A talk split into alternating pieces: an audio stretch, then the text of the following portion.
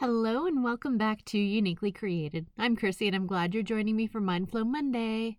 Many of you know I spend most of my time serving in ministry, but ministry is not my job per se. Well, at least not my paid one. I work in retail on a very part time basis, but it's a little bit more during the Christmas season. While it's not my favorite, it is one that I like because it gets me out of my Christian bubble. Because if we're honest, it can be easy to get comfortable when we're surrounded all day with other believers and people who think just like us. Now, are there trying times at work? I mean, yeah, it's retail and it's Christmas season. I don't think I've actually gone a whole day without someone stretching my patience or causing me to make sure that I check myself, but that's a good thing for me. One thing that I will admit that I try to slip in is my music. I've done that wherever I work, and generally when the manager notices, the station gets switched back.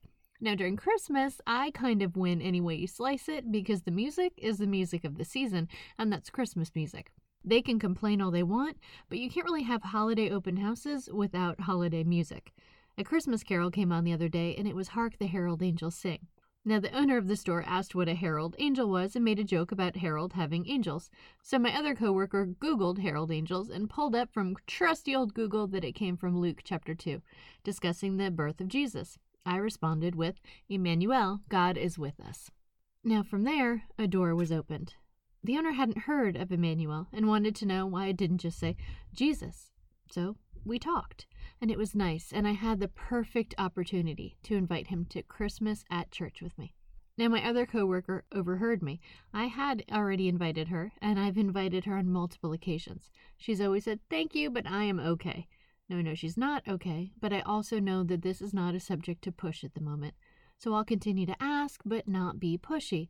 But when she heard me inviting him, something in her felt the need to speak up.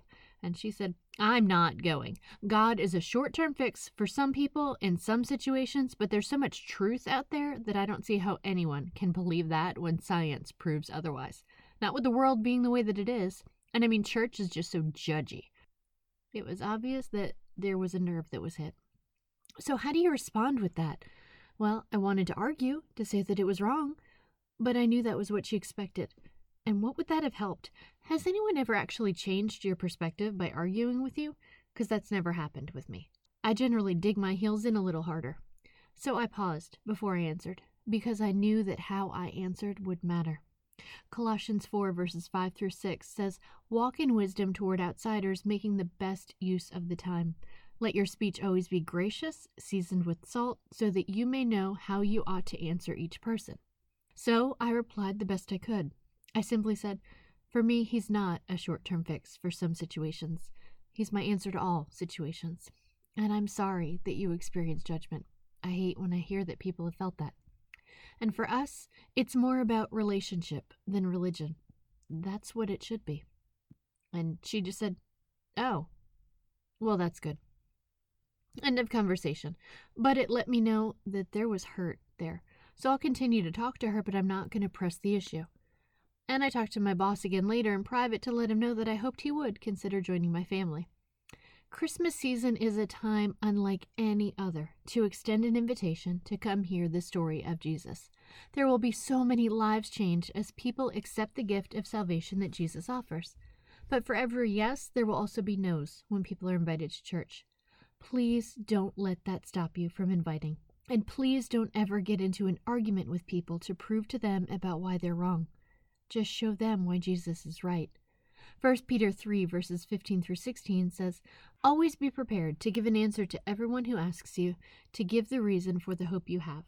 But do this with gentleness and respect, keeping a clear conscience, so that those who speak maliciously against your good behavior in Christ may be ashamed of their slander. The best thing that we can do is just constantly try to show God's love, and God's love isn't about arguing. It is about being there.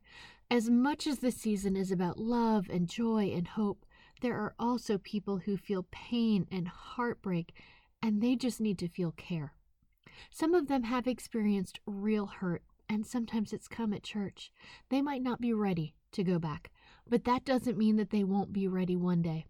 Be there for them, even if they don't join you at church, even if they mock your faith, even if they turn you down time and time again. Don't push. Be welcoming, encouraging, supporting. because there may be a day when their answer changes. There may be a day when they are the ones inviting others to come with them. God didn't give up on you, and don't give up on them. Don't stop inviting because you never know when that yes is right around the corner. Thanks for joining me today. Remember, you can always find more uniquely created on Facebook or Instagram. And if you know someone who you think would like this podcast, pass it on. Have a great week, and I'll talk to you soon.